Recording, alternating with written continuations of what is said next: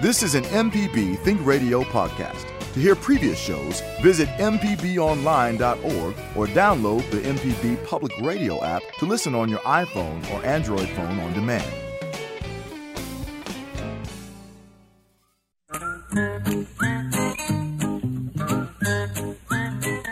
Okie dokie, folks. Welcome back. Horticulturist Felder Rushing, and uh, we're going to be talking about gardening. I know it's, um, you know, here it is in the middle of the morning. It's probably too late already to get out there and do anything because, uh, hey, Java, I understand it's going to hit 100 degrees this weekend in Mississippi. 100 degrees. Yeah, we've been having uh, heat advisories. I know for the metro area, um, you know, Jackson and surrounding areas, just about every day this week. And it was funny because they have been advising if you want to do anything in your yard or something like that, do it before 9 a.m. and after and after 5 p.m. Like other than that, please stay inside. Yeah, you know, and I'm I'm seeing a lot of people who are who they're asking questions about watering plants and and things like that, and I've got some tips I can share uh, about that. But I'd also remind people that that birds and bees and butterflies and a lot of other creatures out there, uh, possums and raccoons, they're all thirsty. And so, if you could put out some shallow bowls of water out uh, in the evening, you may not even like raccoons and, and possums and things like that, but they need some water. And um, especially butterflies and bees and birds. Any kind of shallow dish has got a pile of gravel in the middle that sticks up out of the water because butterflies and bees can't land on the rim or stand in the water like birds can. They have to stand on something and sort of suck water from between gravel. So if you put out a, a bird feeder, just put a handful of gravel or or or, or squeegee from the from the the kitchen, anything that bees and butterflies can land on. They really need it right now, hot as it is. So uh, anyway, it's going to be weird. Going to be weird. 106 degrees is what it feels like. I think. Man. Yeah, the real feel is always at least about five degrees more than what the actual temperature is. But I always like way you um, describe how you're suffering where you are because well, not, I, I don't want to get too much in it because it sounds like I'm bragging. The fact is, I'm suffering through. Uh, it's supposed to get up to 67 here in northern England today. It got down to 50 degrees last night. High of 67 today. Mm-mm-mm. Nobody's asking any questions about water in their garden over there. no, but but you know it's it's really interesting because I, I have been over here. Um, um, I'm covering some flower shows. I went to the Royal. I'm, I'm a member of the Royal Horticulture Society. I usually don't talk much about that. Also, the American Horticulture Society, uh, but they have uh, a big botanic gardens all over the country. You know, we're talking about a, a country that'll fit inside Mississippi. Has got seven major Royal Horticulture Society botanic gardens, which are finer than anything I've seen anywhere in the South. The Atlanta Botanical Garden, uh, the Memphis Botanical Garden, even the Huntsville Botanical Garden, they're nice.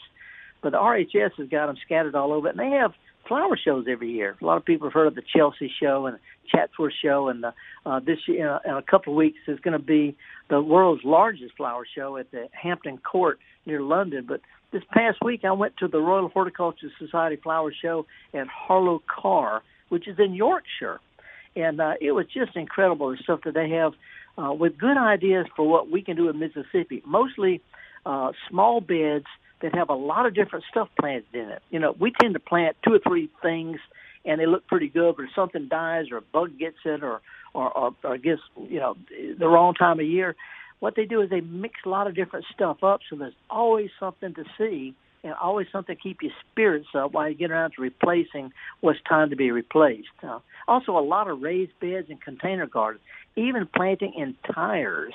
They do that even here in England. So uh, anyway, be glad to talk to. Oh, I also last week uh, for my birthday. A matter of fact, uh, I, I wonder if we can play something just a second. But uh, I've spent my birthday in Liverpool last weekend, uh, partly because they have an open house. They have a, a, a garden scheme here in England that's called, uh, the, well, it's just called the uh, Oak Gardens for Charity, and they open up small private gardens, and you pay the you know the equivalent of a dollar to get in to see them. Uh, but all these gardens are private gardens, they're small gardens where the people themselves actually do the gardening. I visited several in Liverpool, and I remember one lady in particular. She she had so many. She had raised beds and containers. We're talking about an area the size of your garage. but she had raised beds and containers. She had fruit plants and herbs and vegetables. She said her husband had been a horticulturist, and while he was alive, she couldn't do anything in the yard. And, and when he passed away, she pulled up all of his plants and all the grass. She says, "Because I'm not a cow, I can't eat grass." And all of her flower beds are vegetables and herbs, and it looked gorgeous in an area about the size of where I would park two or three pickup trucks. So anyway, it, it, a lot of good ideas for small space that don't require a lot of hose dragging and stuff. So, uh, and I don't know, Java, can, can we can we do that little short clip that, that a listener um, sent me about my birthday? Yeah, go ahead and set it up because this is really neat, man, and he he really helped move this show yeah. along with a nice little phrase. yeah, th- th- this is a fellow. He's from Germany. He lives in Mobile, and uh, and and he calls from time to time, and uh, and, and wants to uh, in, in, here is my birthday. matter of fact, he was the guy who coined the, the phrase "Mr. Mohai." High" uh, when he called me in. But anyway, he's from Germany. Last week he got out his accordion and he had his 11-year-old grandson named Jackson. Now, this guy's name is, is Yuj Kimnada. Kim, excuse me, Kimnada. You it looks like George Kimedy, but it's Yuj Kimnada. Um, and his 11 year old son, grandson, playing the trombone. Get this, I started playing the trombone when I was 11 years old, and it paid for my college. It paid, it got me in the Navy. It paid for my, it basically got me the job I've got. So I want to encourage uh, um, uh, his grandson Jackson. His first appearance on national public radio is uh, Hughes Kimnada and his son Jackson do a little short accordion trombone duet for my birthday. A one, a two, one, two, three.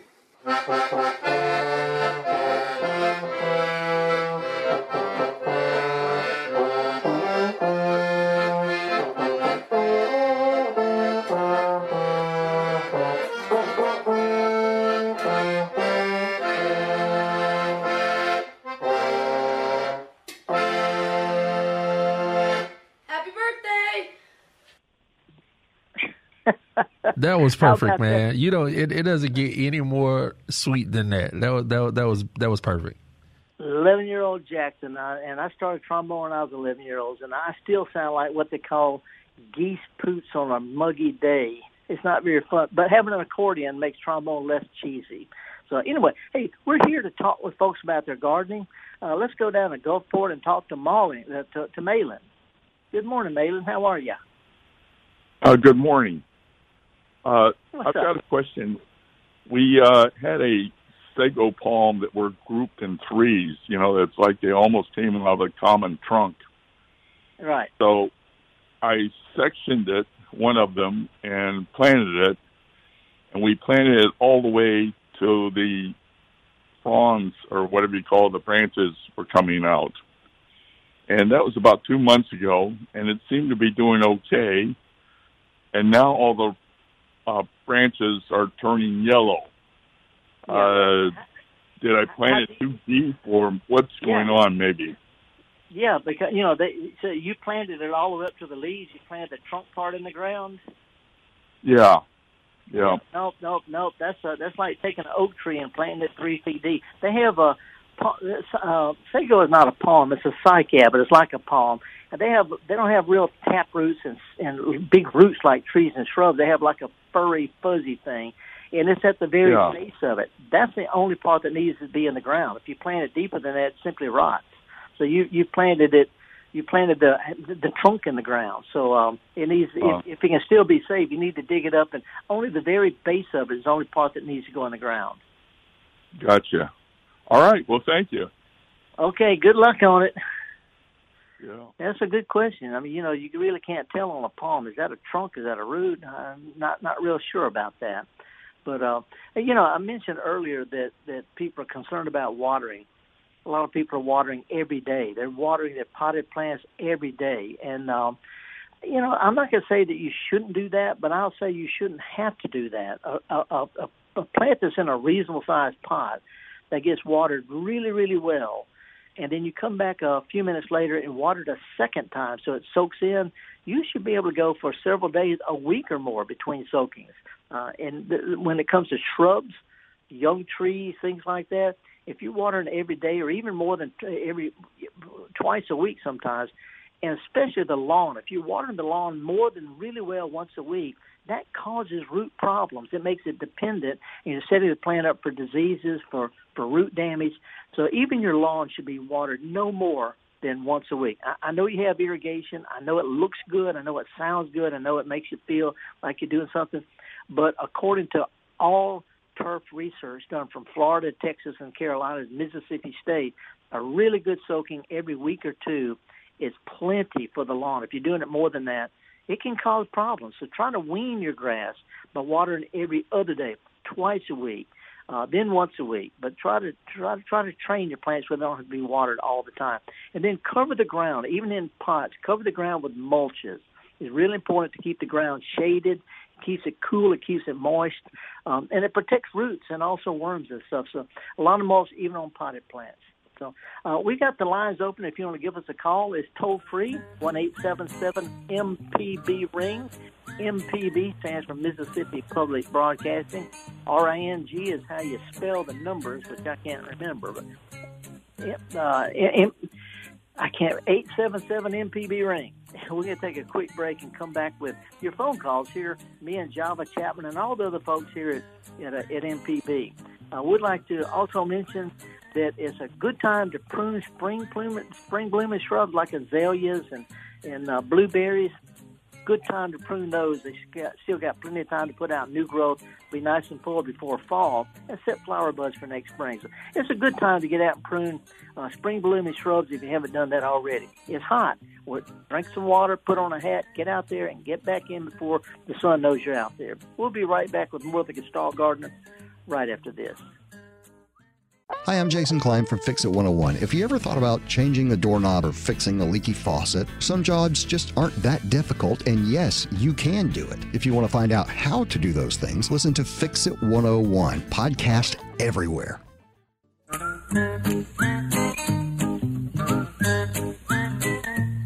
Okie dokie, folks. Welcome back again. Horticulture Felder Rushing. We've got some lines open if you want to give us a call.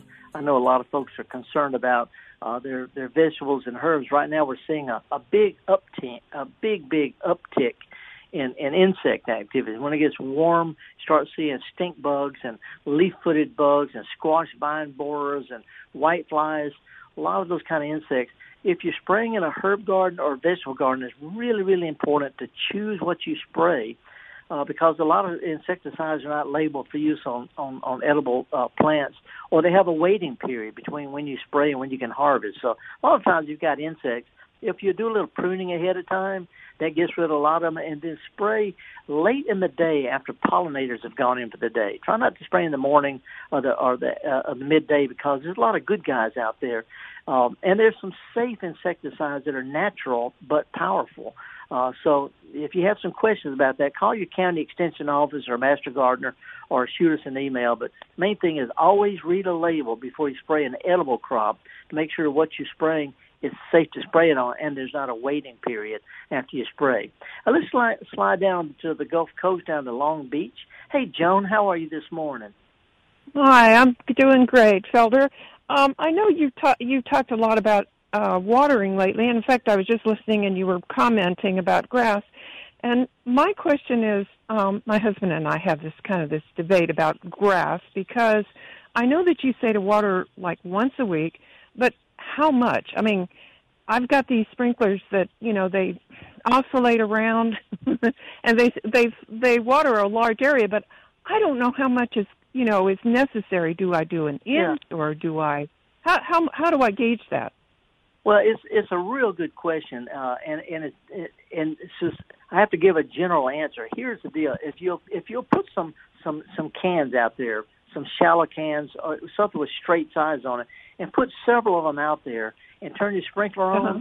Then it will uh-huh. it will measure how much water gets in those cans. But do several so you can get an average. Uh, so that way you can tell what an inch of water is, is how much it takes to fill a can up. But here's the deal: even more important than uh, is how you water. If you can have your sprinklers timed where they come on two or even three times, about 30 minutes between them. What that does the oh. first time you oh. water, yeah, you know, like if you yeah. water a potted plant right at first, the potting soil right. will fill up, the water runs it. If you water one yeah. time, shut it off, and then come back a second time, it pushes that first one down deep And so watering Uh-huh. two or even three times, uh, uh, 30 minutes an hour apart, is really, really Uh-huh. more effective than just sprinkling two or three, ti- four times a week. Okay. Yeah, that makes sense. Um, I heard you talk about that in, in in regards to our potted plants, you know, and that finally made sense to me that um, a lot of times when I water and I think I've given them enough, if I come back later and I poke my finger down in there, like, oh, there's not much water in here. Yeah, yeah. What what So- happens? The potting soil, potting soil it shrinks when it gets dry, and and if you just moisten it once, I always water twice. If you just wet, sort of wet everything pretty good, and then come back a few minutes Uh-huh. later, the potting soil is swelled up tight against the pot, Mhm. and it really soaks in a whole lot better. Yeah, yeah. Well, good advice. Well, thank you so much. I appreciate it. I okay, this I appreciate it. You know, I, I I hope I hope I was on the right side on that one. um, I think you were. Good. I appreciate Thanks, you, Elder. call, John. Thank you so much. okay. Now, Bye-bye. uh, okay, you bet. See you later. Hey, slide, let's slide just a little bit on over towards Mobile to Biloxi. Hi, Sally. Good morning. How are you? Hey, good morning, Felder. Question about blueberries. We have uh, three sets of blueberries uh, in different parts of our yard. And two years ago in December, we cut uh, one of them back, one of the sets back, because they had gotten too tall for us. Well, Right. they still, they're barely producing this year when the other sets are doing wonderful. I know Yeah. it's because we cut them back, but I thought that after that first year, the second year would be plentiful, but that's that's not the case. Well, here, here a couple of things about it. First of all, uh, blueberries are, are spring bloomers, and if you prune any spring bloomer past around the middle of August or so, it'll put out new growth that won't have time to set flower buds for next spring. If you prune it, prune it in the winter, there goes so, so it, there goes all your berries. So it's really important to get spring blooming things like azaleas and blueberries pruned by the middle of the summer, so the new growth has time to come out and mature and set flower buds. And so, you know, when you prune them in the wintertime, you really set them off because it was several weeks or, or even a couple, three months before they put out new growth. And all of a sudden, that new growth is being pushed by those roots that were not pruned, and they grow like crazy uh, without setting uh, fruit. So when you prune something hard, it's really important to not fertilize a whole lot the next spring because they've got good roots. And then come back and tip prune the new growth so it in turn bushes out instead of shooting up real tall. So I get to, to summarize, the best way to prune blueberries is you can cut them back pretty hard right now. You know, as soon as you get through picking them. And any new Mhm. growth that came up this past spring that doesn't have berries, you can prune that now, and it has time to set out new growth before fall. And then next year you can prune that to thicken it up. But no, no pruning past the next couple of three or four weeks. Okay, so I should take those ones that really didn't produce and go ahead and prune those back now. Yeah, yeah, yeah. That's right. Prune them back. And and uh, do you have mulch around them, like pine straw or bark or anything like that? No, but I can. Well, blueberries are woodland plants. They don't grow out in a lawn is basically a prairie. It's an artificial prairie. Blueberries have roots like azaleas that grow best in, sort of wide, like sticking your fingers out and wiggling them in a really good, rich, woodsy type of soil. So it really helps a lot if you can lightly work the dirt up out around, uh, away from the shrubs, and then cover that with real tree leaves. I don't mean bark or pine straw, but real tree leaves because they they get eaten by worms and dug down around roots. And worms actually improve soil. They come up and feed on stuff at night, and they dig it way down around your roots. They do a better digging job than than, than I could. So lightly, you know, pull the grass back, lightly work the, the dirt up, put some real tree leaves on top, and you can cover that with something pretty if you want to. This will help the blueberries have a better root system, which is a key to everything above ground. Thank you very much, Felder. Have a great weekend. Okay, appreciate your call. Okay, uh, I um, started to mention this Java. Uh, I got a uh, email from somebody down South Mississippi. Had a picture of something on their, her. She had a, a satsuma, like a, a an orange bush. Had what looked like a living piece of bird poop, big white, black, gooey bird poop, but it was moving, and it looked terrible. Slow down, But it- Felder. It, was moving. Yeah, almost almost the size of uh, you of, of of your finger. Uh, but it turns out that is actually the larvae of one of our best butterflies. We have this uh, big swallowtail butterfly, it's a yellow and black called giant swallowtail. Its larvae feed on citrus plants, and it looks like bird poop. so they're, they're called orange dogs. I don't know why they're called dogs, but orange dogs. Nasty looking creatures turn into one of the most beautiful butterflies you can have in the garden. I just want to throw that out. So folks, if you're out looking at weird stuff on your plants and it's moving, chances are it's going to be a beautiful moth or a butterfly if you can leave it alone. Just just saying. Okay. Hey, let's uh, let's slide to uh, uh, Tom. This says you're in Barton. Where's Barton? Well, uh, it's. Do you know where Byhalia is at? Yeah. Okay. Uh, I just figured that Byha- Barton was easier to say than Byhalia. I okay. live on you up in Placid you up in the Coldwater River. you you up in North Mississippi. That's correct. All right. What's going on Uh, this morning? Well, I have some small oak trees. They're about probably about ten inches tall now. Uh, I found some acorns that had a kind of a a, a burr type top that actually Yeah. washed across the parking lot, and I overwintered them. I sprouted them, and I got them up. Should I wait till fall or next spring to transplant them? I've got them in pots. And my second question is, my field peas failed this year, so what would be a good time to replant? And I appreciate okay, those, those, yeah, those are both, both good questions. As far as so, you've got these little trees in pot. You dug them up, and and and they're doing okay, but they're in pots, right? That's right.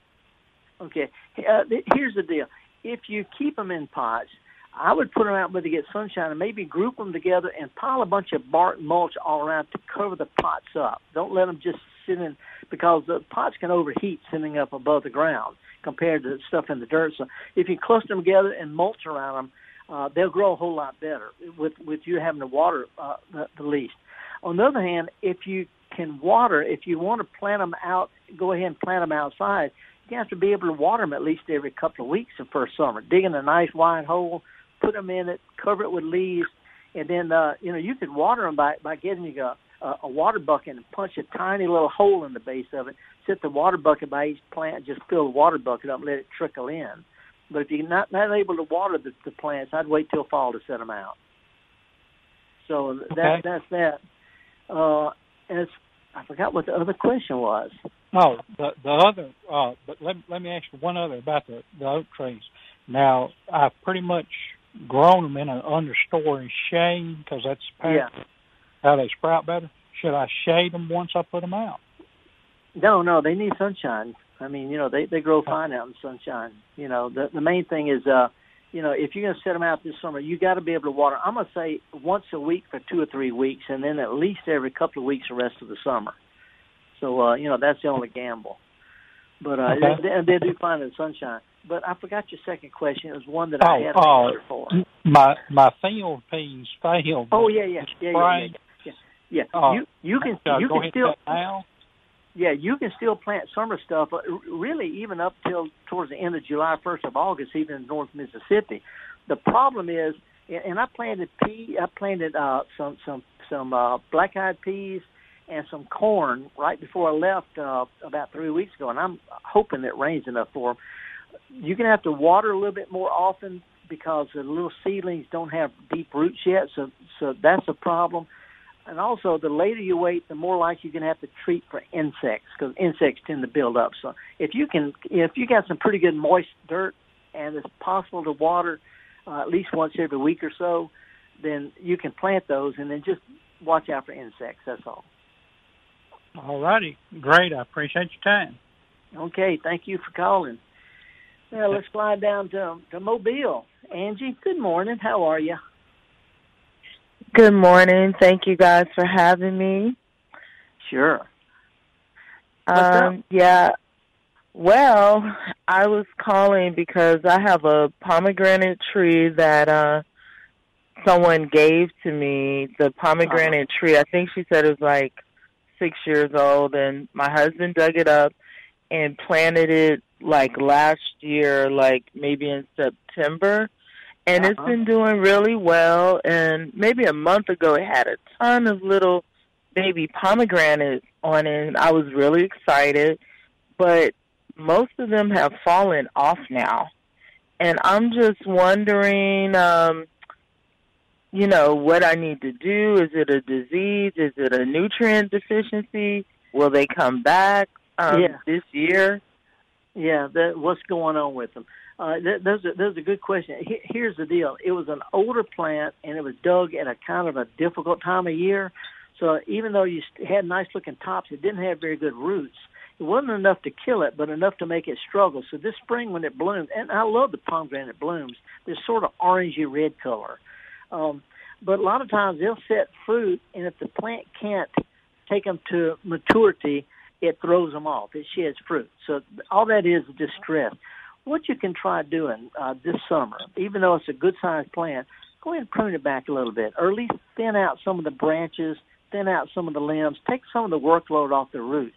And so the energy that would have gone to what you cut off will go to what's left, and it'll be more vigorous, and it'll it, it, it'll keep from overwhelming the roots. As hot as it is and dry, a big shrub that doesn't have very much roots, it's going to struggle. So um, it the, the the two things I would do would be thin out some of the branches and limbs, maybe prune it back like you would a shrub, and then give it a good soaking. I'm going to say at least every two or three weeks this first summer until it gets good roots to sort of match the top growth. Let's see what happens next year. Uh, also, keep in mind some pomegranates don't produce pomegranates as well as they produce flowers. Some are grown mostly for their flowers. So it might be you've got a variety that does that. Uh, anyway, thin out some of the branches or do some pruning, good deep soaking. Let's see if that doesn't fix it for next year. Okay, because the person I got it from, she said that it, you know it gave her fruit every Okay. year, and when we got it, we my husband did cut it way back because it was pretty big. But we will definitely um, deal with your recommendations. I have one more question, and Sure. it's about And- my muscadine vine. Uh huh. Is it too late to kind of prune them? It's very leafy, and I'm trying to maximize my muscadine yield. Can you give me some tips? Yes, uh, it's okay. You know, when you when you put a lot of commercial. My family had a muscadine vineyard. I mean, I started growing muscadines back in the '70s, if you can believe that.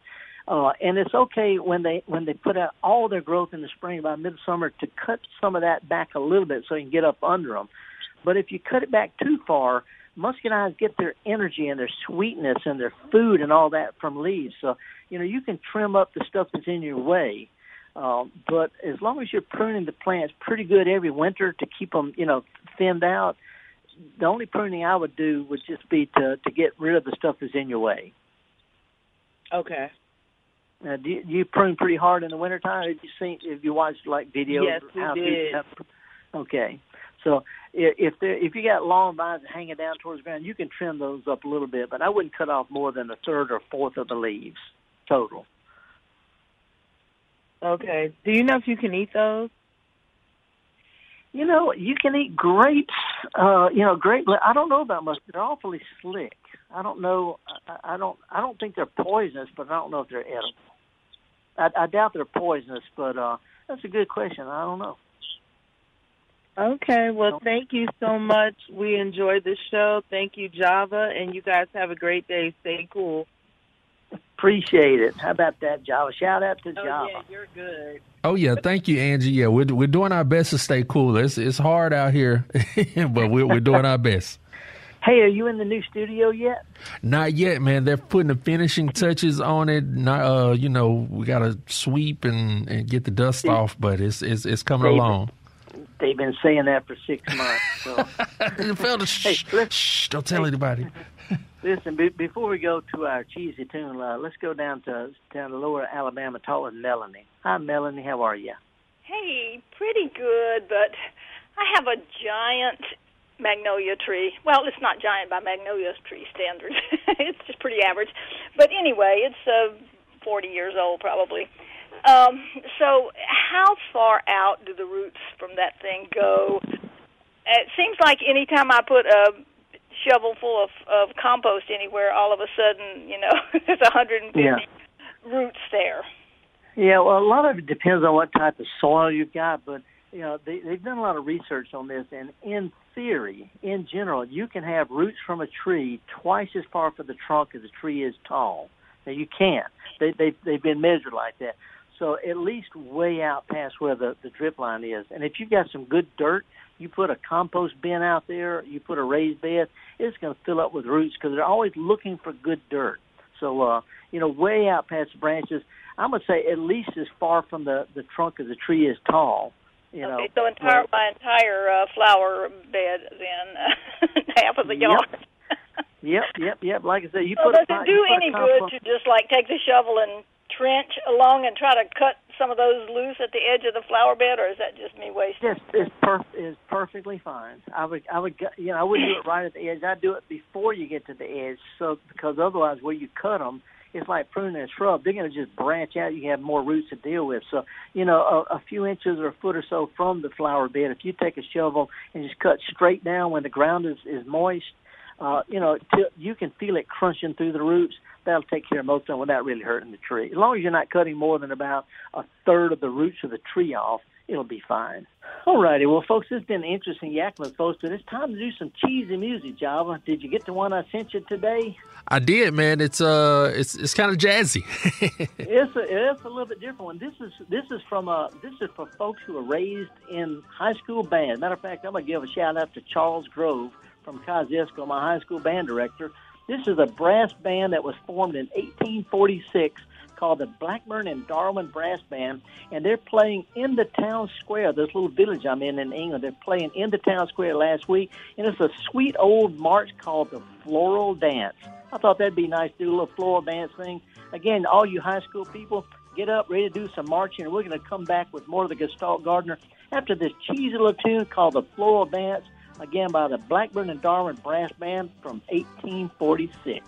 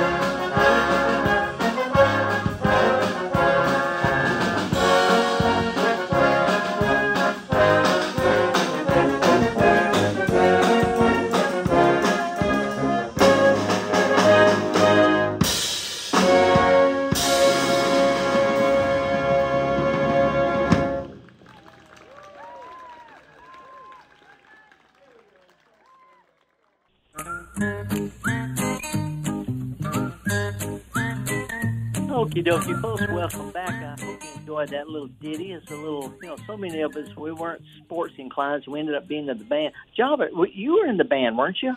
I was in the band. I was just having a conversation about this the other day um, because I play alto saxophone, and uh, in full in full disclosure, I got a, a, a, a spa package for Father's Day, and I went to go Oh. get I went to go get the manicure uh, the other after. you? I did, I did, Feldo.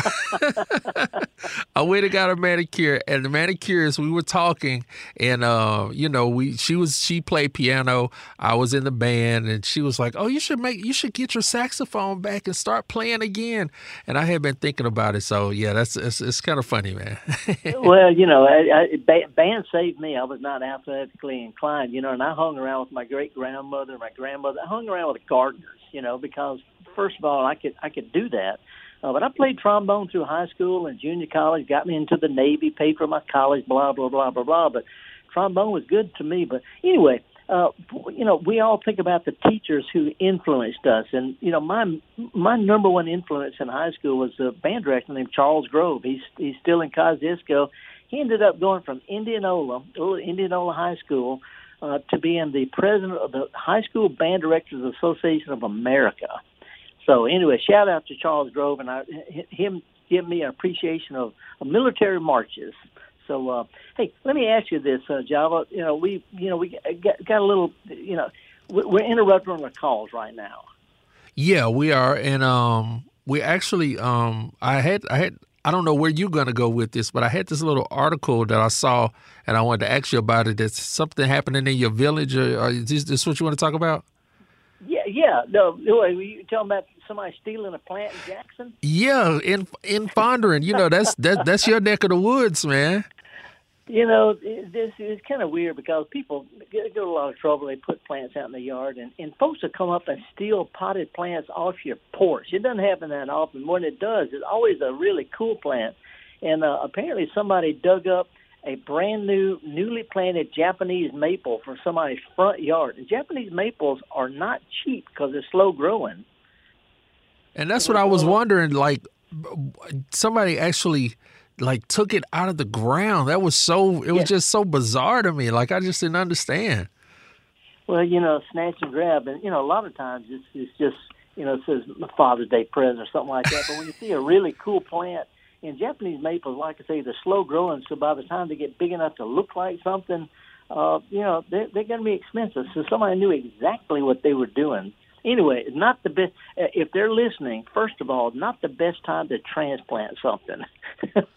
you know, with all this heat. But second of all, Santa Claus knows that you did it. I'm now, just saying. now school school me a little bit, Felder. I I mean, I only have my Google machine, but what uh, Japanese maple? Give me a little, I guess, what it would look like or something like that, because I I, I Well, don't know. Yeah, you know, a lot of people think about regular maple trees, you know, maple syrup, and they're big, and they grow all around around you know Mississippi. They got good fall colors, but Japanese maples are smaller, and the the most the most uh, valuable ones are called dwarf Japanese maples. I actually have a couple of them in my, in my yard, but I don't want anybody to know that in case I want to go by and steal them. But they they typically have smaller leaves. They're really frilly. A lot of times they're they're real dark red color, and so they're beautiful ornamental plants. And some will get 15, 20 feet tall. They're actually shaping up to be a good replacement for folks who are having trouble with their crepe myrtles because we want crepe myrtles because they're stunning looking plants. Japanese maples are stunning looking also, but if you're going to plant one in your front yard, you might want to tie a brick to the to the trunk or something, keep people walking off with it. Anyway, it's it's terrible. Terrible. It doesn't happen that often. When it's done, it's always a shock. Hey, let me let me tell you something. That's some good news that I heard this past week. Uh, you you know you've probably heard about monarch butterflies and they migrate to Mexico and they're in serious decline because of pesticides and all that stuff. Yeah. if, you, if you're familiar with that.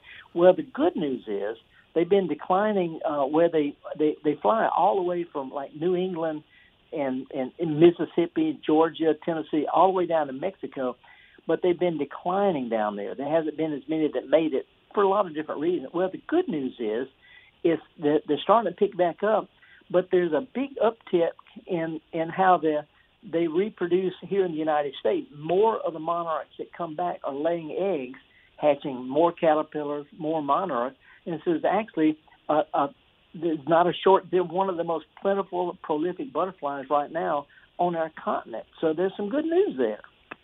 That is good. That's right. You you do creature comforts too, don't you? Yeah. Okay. Let, let, let, hook me up with those folks because I want to talk about this. It's really good news because there's been a big conservation push, and it's sort of symbolic, and and it's looking pretty good. I'd, I'd like to see what they think about that.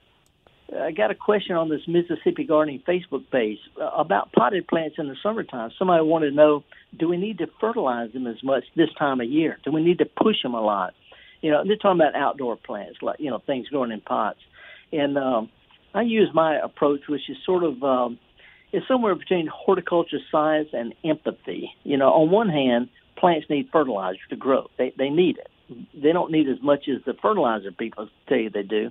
And so, what I say say is fertilize them at half strength this time of year, whether it's the lawn or potted plants or anything, enough to help them grow, but not enough to push them in all this heat, which is a lot of extra stress. Uh, but anyway, I want to throw in this real quick, uh, Java, about the Mississippi Gardening Facebook. I get a lot of questions uh, uh, there. Probably, I'm going to say 40 a day, maybe 50. Uh, and it's uh, and a lot of folks don't do uh, the Facebook stuff, but this site has a lot of home gardeners showing what they've done, sharing tips, asking questions, helping each other out. Uh, Dr. Gary Bachman pops in every now and then, and other experts, but it's mostly just garden variety gardeners showing what they do and asking each other for help. Uh, anyway, if anybody wants to check it out, if you go to Mississippi Gardening on Facebook, uh, and in the search thing, type in Rushing, then click on John Rushing. I'm not on there as Felder Rushing. I'm on there as John Rushing. Anyway, you I, every week I upload two or three dozen pictures that I take from around gardens. Right now it's from all over England, including stuff at Royal Botanic Gardens and shows and sweet little things from around my village. But anyway, it's a folksy place, and we keep it nice. Nobody argues. Nobody says kill stuff with fire. Nobody gets mad. It's a sweet little pure home gardening site called Mississippi Gardening. I just want to throw that out. So if I throw some pictures up there of my uh, puny looking Sansevieria, nobody's going to say throw it away. Well, I might. no, no, no, no, no, no, no. What I would, I, I might suggest you put some Mardi Gras beads on it. Okay, okay, there we go. but hey, do we have time to play another little short cheesy tune? I believe we actually do, Felder. We actually do. You know, as as hot as it is and dry as it is, and plants need so much, I thought maybe we could use something relaxing that is sort of a plea type of thing. So let's run this one. This is from an old cowboy uh, group called Sons of the Pioneers. Sons of the Pioneers sang a bunch of sweet ballads, and this is about cool, cool water. I'm horticulturist Felder Rushing, and me and Java Chapman, all the other folks at MPB, we're glad you tuned in. Uh, be sure to, to spread the word about the podcast.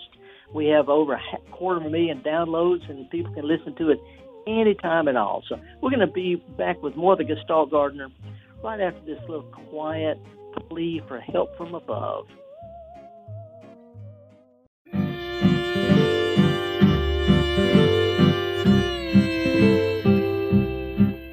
All day I faced a barren waste without the taste of water.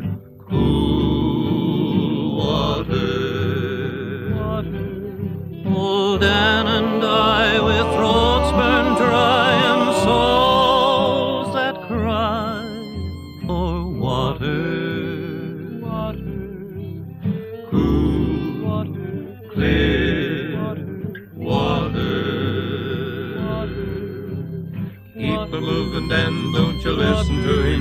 He's the devil, not a man, and he spreads a burning sand with water. Water. Dan, can you see that big green tree where the water's running free and it's waiting there for me and you? The shadows sway and seem to say, Tonight we'll pray for water.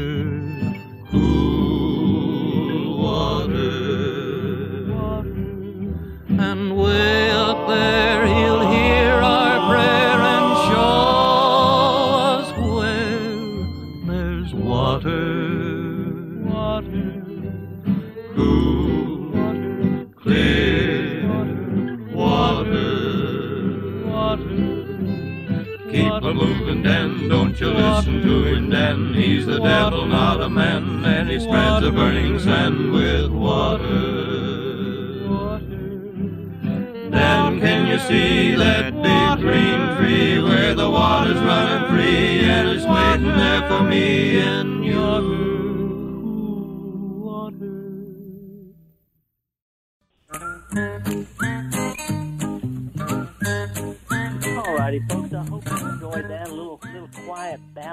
This hot, hot, muggy summer weekend. Uh, if you got some questions during the week about uh, gardening, um, shoot me an email at, at my own personal thing. It's, it's felderrushing.blog, not felderrushing.net or com, but felderrushing.blog. Got a little button that says email me, and I'll be glad to to uh, to help you out. Also, check out the Mississippi Gardening Facebook, where lots of po- folks be glad to see pictures of what you got and all. But now, Felder, anyway, you were yeah. talking about the podcast. The picture for this week is going to be is is it your full English breakfast? well, it, it's not exactly a full English breakfast. You know, I like to. Every place has its. You know, every place has their bologna sandwiches, their comfort food. But if you were to order a full English breakfast anywhere in the United Kingdom, it's going to have eggs. It's going to have bacon or ham, as they call it. Uh, it's going to have sausage. It's going to have a broiled tomato. Lots of times it'll have uh, uh, broiled mushrooms, and maybe even black pudding. And I won't even go into what that is. But one of the classic things of an full English breakfast is they have pork and beans, regular beans, and I like it. So anyway, I thought it'd be interesting to show a picture of what a full English breakfast is. Uh, that'll be in our podcast, right? Yes, sir. It'll be up there um, with uh, yeah with, with with today's show. Yep. Yep. Well, it's been, it's been a it's been a good day. You know, we had a little interruption on the calls, but uh, folks, I uh, hope you have a, a a good weekend. I know it's hot. I know you need to wear a hat. I know you need to stay hydrated, but those aren't good enough in this kind of weather. You also need to stay indoors when it's hot because your sweat can't evaporate. So no matter how healthy you are hydrated, you can overheat. So can your pets and birds and butterflies. Put a makeshift bird ha- bird. Uh, bird bath out there just to give something for wildlife. And if you get a chance, hot as it is, in the mornings, take a kid to a garden center. They've got plenty of stuff you can plant this time of year in pots. You can take it easy. You can do it on the porch. You can water it from inside the house. Just open the door and squirt stuff on it. But it's important to teach kids how to do what we do, and what John is doing in his own office, and that's get dirty. See y'all next week.